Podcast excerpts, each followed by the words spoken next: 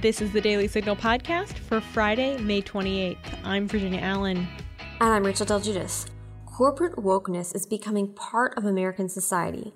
Justin Danhof, the General Counsel for the National Center for Public Policy Research, says it has no place in American society and joins me today on the Daily Signal podcast to discuss. And don't forget, if you're enjoying this podcast, please be sure to leave us a review or a five star rating on Apple Podcasts and encourage others to subscribe. Now, onto our top news.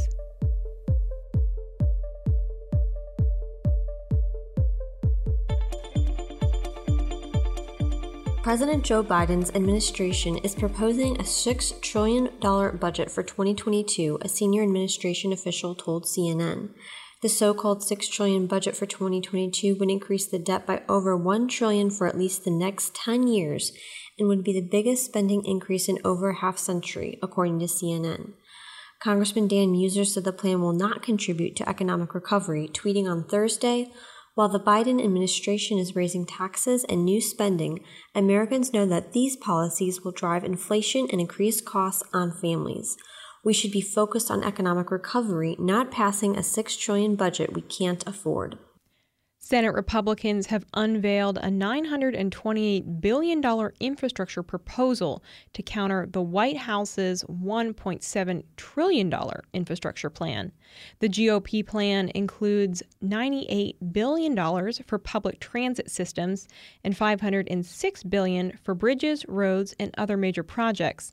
Democrats have criticized the plan for not providing a clear explanation for how the government will pay for the projects in the bill. Democrats have proposed raising the corporate tax rate from 21% to 28% to pay for their proposed infrastructure bill, but Republicans don't want to raise the corporate tax rate. Republican Senator Shelley Moore Capito of West Virginia is a leading voice amid the infrastructure plan debate and said that GOP members are trying to get to that common goal of reaching a bipartisan infrastructure agreement that we talked about in the Oval Office with the president several weeks ago. USA Today removed the word male from an op ed by Chelsea Mitchell on competing against transgender athletes. Mitchell, a former high school track athlete, had written an op ed about competing against biological male athletes, which USA Today published last week. Then on Tuesday, editors at USA Today changed the word in Mitchell's piece from male to transgender and called her out for using hurtful language, Fox News reported. Christiana Holcomb, Mitchell's attorney, responded to USA Today's actions on Twitter, saying, USA Today published our client Chelsea Mitchell's opinion about the unfairness she experienced being forced to compete against male athletes. But after backlash from the woke mob, editors unilaterally changed Chelsea's words and called them hurtful language. Holcomb added, What was the hurtful language that editors deleted from Chelsea's opinion piece three days after publication? The word male. USA Today violated its principles to appease the mob. This blatant censorship violates the trust we place in media to be honest brokers of public debate. Now, stay tuned for my conversation with Justin Danhof.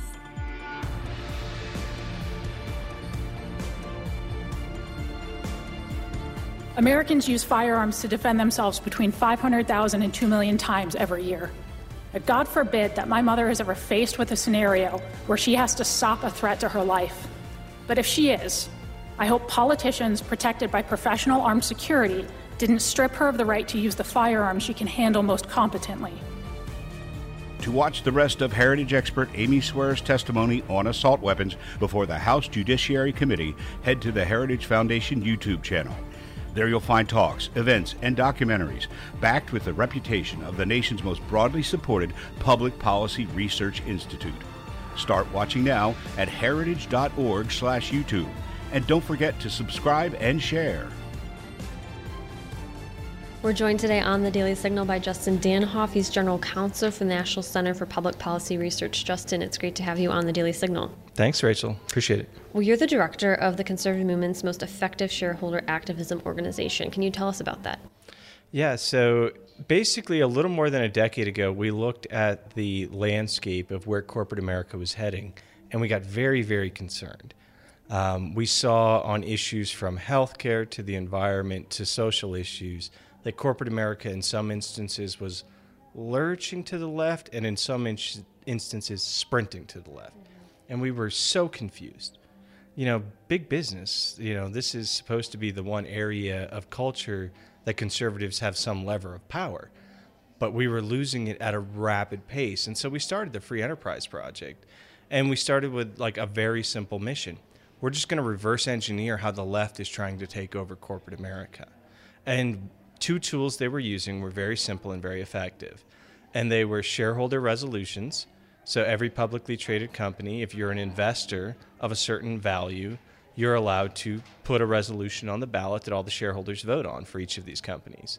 Um, and then the second was just showing up at investor meetings to speak values that we believe in. Because we realized that the left was literally, at that point in time, the only one engaging in those arenas. They were the only ones filing shareholder resolutions with companies, and they were the only ones showing up to annual meetings because conservatives ignored this cultural lane. And frankly, to our peril, look at where we are in 2021. you know, 10 years ago when we started this, conservatives looked at us like we had a tinfoil hat. What do you mean that you're, you're, you're going after big business? And now I think everyone's awake to the woke that we have a problem with big business, that the left, just like they did with academia, the mainstream media, many of our religious pillars of our institutions, they marched through the institutions and they took them over. And big business is just the most recent. We've talked a lot about too how this has affected higher education. In a recent like, op-ed or piece you wrote, you said the left took their slow march through academia and now completely control higher education. They went to, through Hollywood and done the same thing. Can you talk about how we got here and how we can sort like climb out of this or begin to? Yeah, so it's it's God bless the left for one thing. They did all of this in the sunshine. Everything was out in the open when it comes to taking over corporate America and it parallels most directly with academia. So, like, if, we, if you permit me to run the parallel, I've always called this a tripart takeover. I've called it top down, bottom up, and outside in. And so, if you parallel this with academia, the top down part is what academia called, um, you know, academic freedom or tenure for professors, right? What did that turn into? It turned into blackballing conservatives and traditional minded Americans from getting lifelong tenure in academia. So now we're at the point where dozens of major coastal elite universities have zero, zero Republican professors because they've been blackballed. Same thing with corporate America. So, how do board members get selected? Well, large companies don't have the time to select their own board members per se. They use search firms. The left figured this out. Guess what they did? They bought out the search firms. So now we're at the point where the search firms bring potential board members to Fortune 500 companies that are all super woke. They won't bring someone that believes in, you know, traditional Judeo-Christian values. Never. Not going to happen. So we've got the same thing at the top. That w- that's what happened in academia starting in the 1960s. So that's what's happening there. The bottom-up takeover. If you are a graduate student of any design, let alone an undergraduate student, if you believe in traditional and conservative values, you don't speak those on campus. Because guess what? You're beholden to your professors for your grade. Well, in the corporate campus, you're beholden to your bosses for your paycheck. So we've reached the same level where conservatives self censor on campus because they're scared about getting their grades reduced because of their beliefs. Same thing. So the cancel culture really that we're experiencing in America, sure, it's uh, Gina Carano getting canceled from Disney. That's part of it, but that's only a part. The real cancel culture is the employees at Coca Cola and Cigna and Boeing and Disney that just simply don't want to go to the uh, racism training put on by Robin DiAngelo, who says that all white people are oppressors and all black people are oppressed they can't speak up and speak their truth because they're afraid they're either going to get sent to a re education camp by HR or given a pink slip. That's the real cancel culture. So we have this bottom up problem in business where folks can't speak their truth if they believe in conservative or traditional values. And then the outside in problem that's the world I live in. Again, I've been a shareholder activist for more than a decade for right of center causes. and it's very lonely. If I put a pie chart up right here for everyone to see of shareholder activist engagement from the right of center and left of center, you wouldn't even see my sliver. Okay, so that's the problem is the left when they see a business that they want to take over, they buy more. They don't divest, they don't boycott, they engage more in that company. And so that that's the state of play with the outside in. The shareholder activist investors, the rating agencies, they almost all come from the left. Conservatives do not engage business. Conservatives have this terrible knee jerk reaction that we need to like unlearn that we claim we're going to boycott. And Rachel, give me a conservative boycott that's ever worked of a business. I'll wait.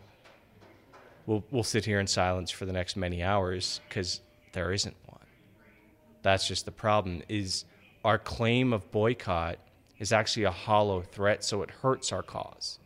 So don't boycott, because here's a secret the left threatens it from time to time too, but their biggest effective tool is engagement. Well, on that note, we've seen, especially recently in Georgia, with the Georgia election bill that passing, uh, Coca Cola, the National Baseball League, all of these different entities are deciding that we're going to pull out, we're going to speak against this because we don't agree with it. And what is your perspective on that? How these big entities are deciding to be, I guess, almost, it seems like politicians in some ways, where they're coming out and making statements as a corporation and not as individuals? Well, it's because, again, in that issue, they're only hearing from one side if reports in the news are to be believed, Major League Baseball heard from Stacey Abrams, Al Sharpton, and members of the Rainbow Push Coalition. They didn't hear from us until after the fact.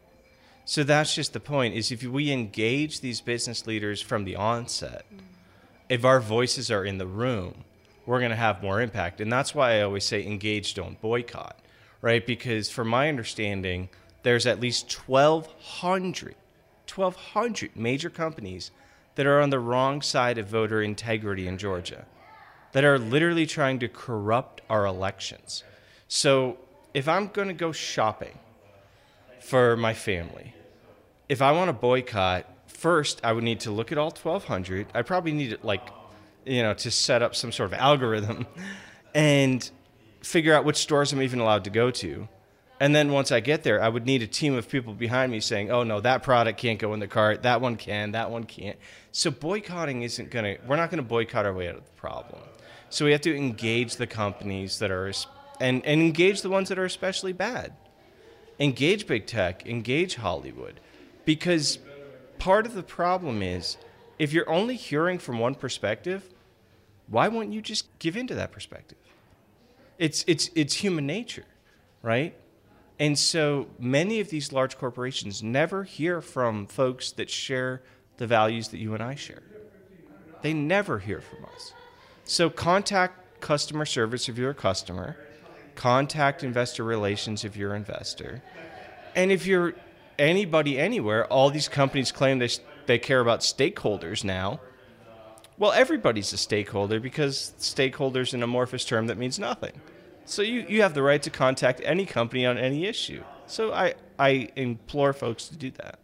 Well, you also talk about, we've talked about how the left dominates the shareholder proposal space. How would you say conservatives can work to dominate this space as well? Yeah, so again, the left, everything they did was in the sunshine.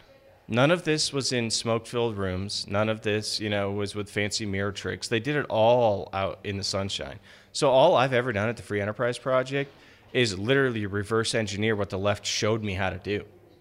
So I, I've just copied the left's tactics. So as a movement, if the right would just approximate the left's army, we'll have tremendous success in this arena. And the simple answer to, to your question, that was the broader answer. The simplest answer is vote. Mm-hmm. At corporate annual shareholder meetings of every publicly traded company, there's two sets of votes that are super important. Those are votes for board members and their votes for shareholder resolutions. And what happens is the equivalent of a red or purple state election that goes blue every single year because conservatives couldn't be bothered to show up while the left coalesces their money and they vote. So the shareholder base of even large companies that are woke, like you know Facebook, Alphabet, Nike, they're not monolithically left, but that's what the vote looks like. So the management of those companies, they have they have you know freedom to take stances against conservative values because that's what the vote looks like. Because conservative money, just eh, we, could, we couldn't be bothered to vote on that Tuesday. Sorry. The left, they always vote. So use your money just like you use your electoral votes for politicians because you have the same amount of power. Because if Andrew Breitbart, you know, rest in peace, taught us anything, is that politics is downstream from culture. So these votes on corporate culture, they affect politics. So I implore folks to vote and not ignore your proxy ballots for corporations because they are so, so meaningful for our society. Well, and speaking about Major League Baseball and these other entities that have come out and made political statements, there was a poll that came out this week that said over 60% of Americans don't like when big corporations went into these big political fights. So, when like the messages, people are starting to say that they're frustrated by this. What do you think will happen? Do you think corporations are going to start to listen and do something about it, or it's going to be ignored still? What is your perspective? Well, the polling has been somewhat consistent on that for a while, interestingly. And so that's just the point is if the left is going to be a squeaky wheel over here and we're going to like make a squeak every now and again, then no, nothing's going to change. But if we're the squeaky wheel on the other side, guess what? We'll provide an off ramp for companies to say, wait a minute, this wasn't our fight to begin with. This was a legislative battle in a state. Maybe we have nothing to do with it because guess what? I want companies to be fully engaged when there's an issue that affects their bottom line. When it affects their investors, when it affects their customers, their shareholders, yes, be fully engaged. But voting laws, bathroom bills, these things have nothing to do with the bottom line of corporations. And so if there's enough chatter on both sides, I think we're going to build an off ramp for companies to say, hey, maybe we should focus on our business for five five minutes rather than engaging in the culture wars. Because the culture wars, guess what? They should be left to the culture warriors, right? I'll fight that battle. I'll fight that battle and I'll debate anybody from, you know, the SPLC or the Human Rights Campaign, you know, any day of the week and twice on Sunday. But Bank of America doesn't need to be funding, you know, the SPLC or the Human Rights Campaign. Goldman Sachs doesn't need to be involved in that. So yeah, if there's enough chatter from our side because we know there's enough on the other side. Let's build them the off ramp because I think deep down, many business leaders know that it's their legal fiduciary responsibility to look after the best interest of their investors. But they're bending to the will of those that are talking to them. So we need to have more conversations. Well, lastly, as we wrap up, I wanted to get your thoughts on different companies. I know a major airline, I think it was Delta, I could be wrong, but they're talking about how they want to hire X amount of female pilot, uh, female pilots. Other people talking about we want to have, you know, see this gender represented or we want this race to be represented. And while we all want opportunity, how do you think it's best to focus more on people's qualifications and you know their talent for being somewhere versus making it about you know gender or race or whatever? Yeah, so that's a great question, and it was um, United that came out with that. That said, fifty percent of their pilots they want to, you know, hire in the future to be diverse. And when I saw that headline, I thought to myself, United Airlines exclaims that affirmative action for higher education has been a failure, right? Because that was supposed to be a quality of opportunity. So what they're saying is a quality of opportunity doesn't work, so we want a quality of outcome right? And so my whole philosophy with business um, and my engagement with them has been I think diversity is super important. But I think diversity goes beyond skin surface characteristics. I don't think diversity is what you look like. I don't think diversity is which restroom you use. I think diversity is who you are as a person, your ethos, your belief system. And I think that at the higher levels of business, the more people that think differently, they're going to ask the critical questions at the critical time. Because my concern for big businesses is monolithic groupthink. Because that's where you're all going to walk off the same ledge at the same hour, at the same minute, on the same day, because no one stopped to think, well, what does someone else perspective bring to this discussion? And so I do think that diversity of thought will lead to diversity of skin color characteristics, skin color, you know, and, and, then gender diversity as well. But I think that's where we should start with diversity is diversity of thought because we have to ask critical questions if we're going to be these large businesses going forward. But just to force diversity of outcome and equality of outcome, that's very scary as an investor. It's it's very scary as a citizen. It's very scary as a traveling member of the flying public that someone's going to be put in charge of a plane solely because of how he or she looks, not because of how he or she operates an airplane. And so that's where I would say is we can focus on diversity, but viewpoint diversity would enhance the discussion. Just having different genders and different races in the room, that doesn't enhance a discussion. Because not all women think the same based on the fact that they're women. In America, we used to call that sexism. Not all black Americans think the same based on the fact of their skin color. Once again, in America, we used to call that racism.